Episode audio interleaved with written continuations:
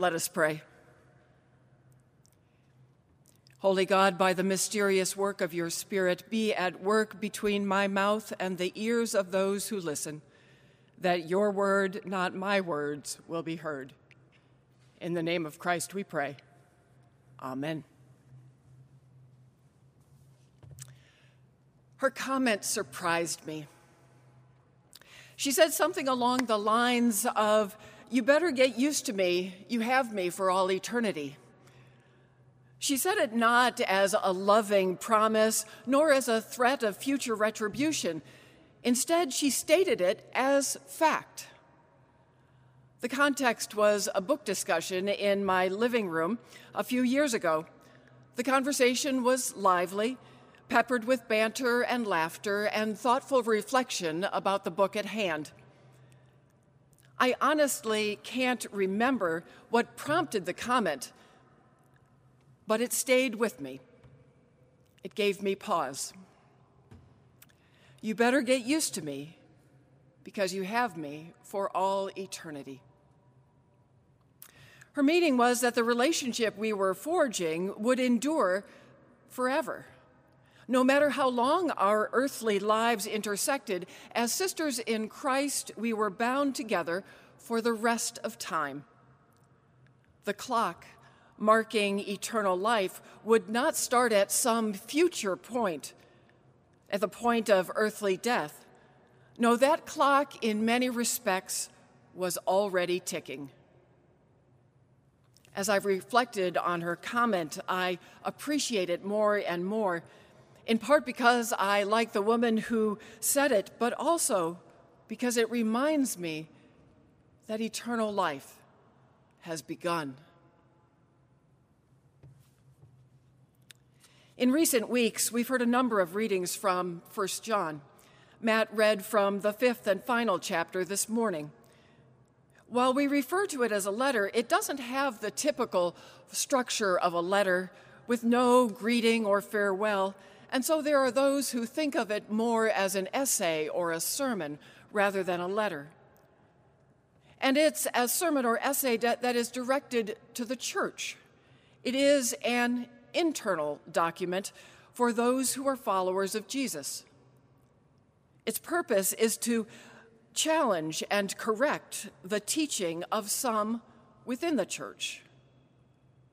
Apparently, there were those who were fo- who focused their teaching so much on the divinity of Jesus that they ignored, neglected, or downplayed the humanity of Jesus.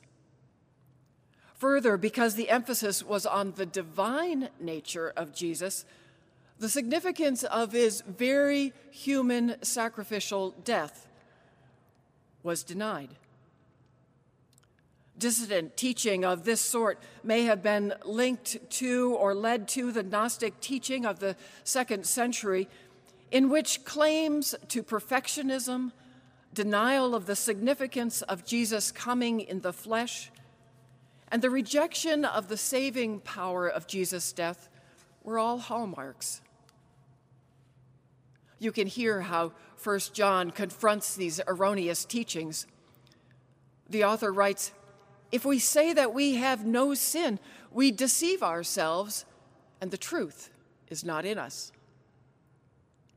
And in this is love, not that we loved God, but that he loved us and sent his Son to be the atoning sacrifice for our sin." Then the author continues with those who say, "I love God, but hate their brothers or sisters are liars. For those who do not love a brother or sister whom they have seen cannot love God whom they have not seen."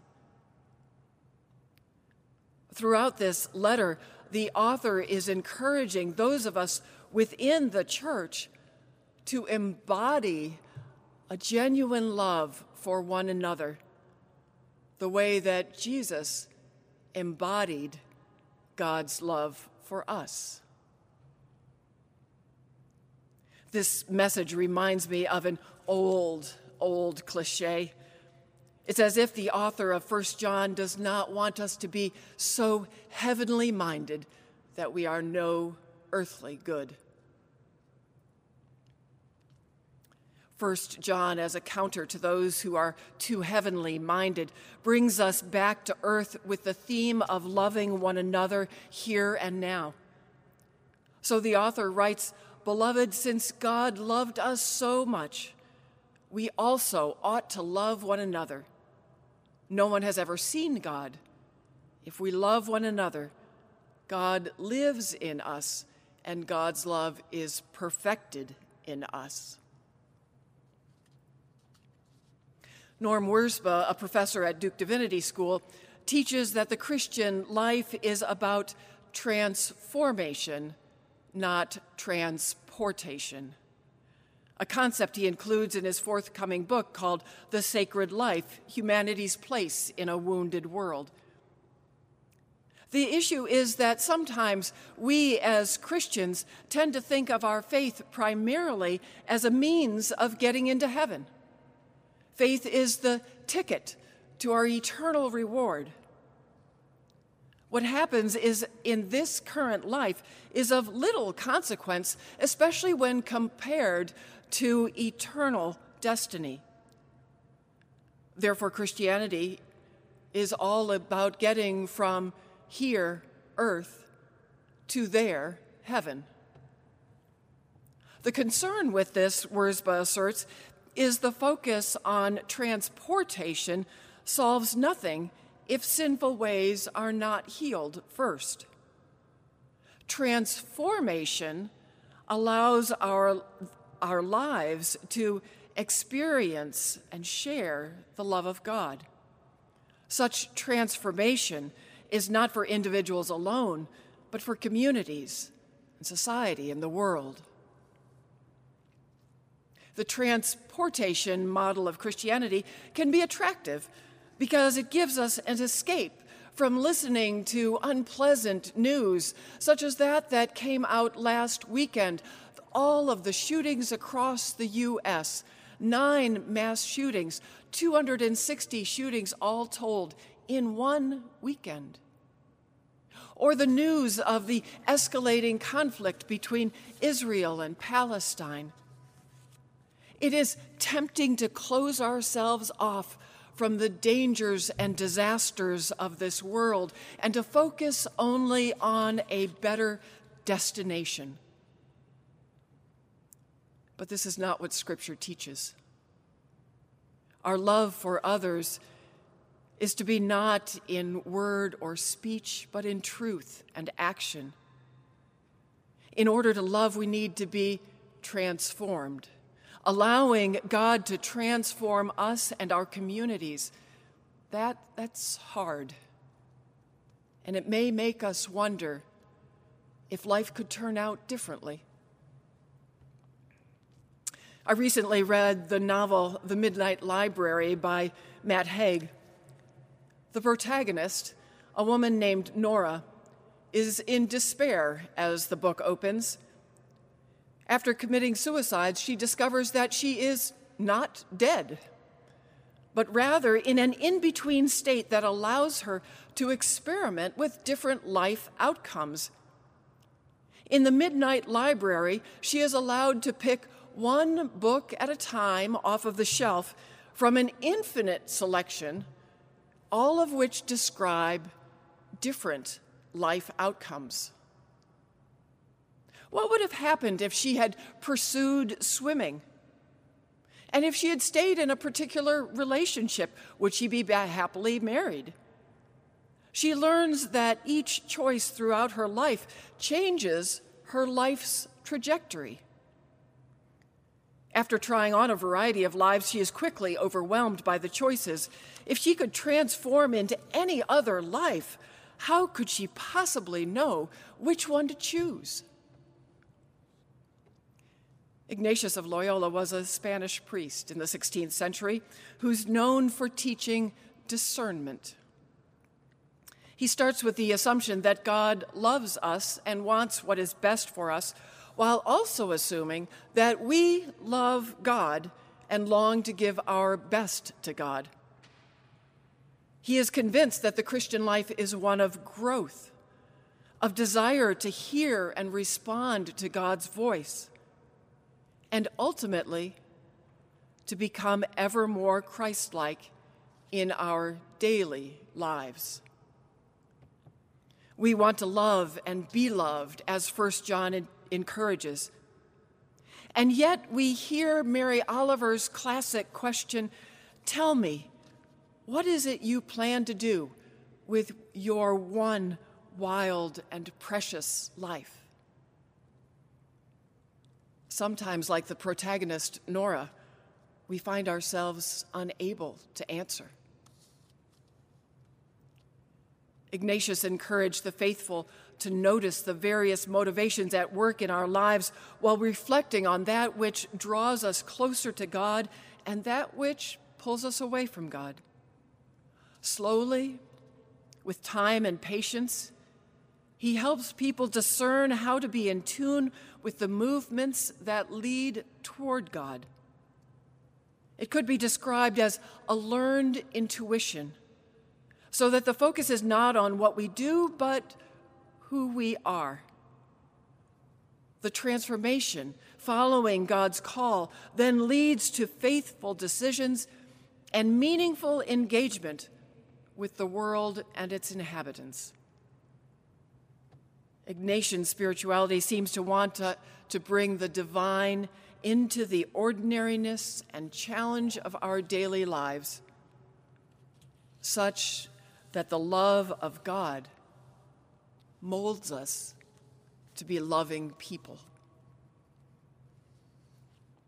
Do you think this has all caused the pendulum to swing too far in the other direction? Has First John's admonition to love one another because love comes from God allowed us to ignore eternal consequences? I think not. As First John comes to a conclusion, the author claims that we see the testimony of God in Jesus through water, blood, and the Spirit, in his baptism and crucifixion, in the movement of the Holy Spirit.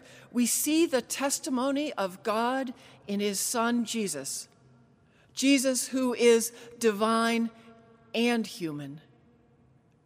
And then we read, and this is the testimony, God gave us eternal life, and this life is in his Son.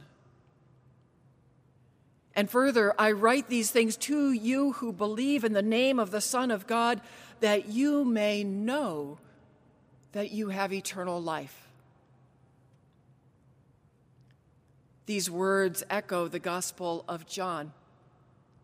In John twenty, we read, "Now Jesus did many other signs in the presence of his disciples, which are not written in this book, but these are written so that you may come to believe that Jesus is the Messiah, the Son of God, and that through believing you may have life in his name." In both First John and the Gospel of John, belief and life are intertwined. Also intertwined are the already and the not yet, life now and life to come. One commentator writes, "Life and eternal life are virtual synonyms in John's Gospel and in First John. In John seventeen, Jesus prays to God, and this and this is eternal life, that they may know you, the only true God, and Jesus Christ whom you have sent." Eternal life begins here and now for those who believe in Jesus Christ and know the only true God. As soon as we believe in Jesus, eternal life begins. As soon as we know ourselves as claimed and beloved by God, real life starts.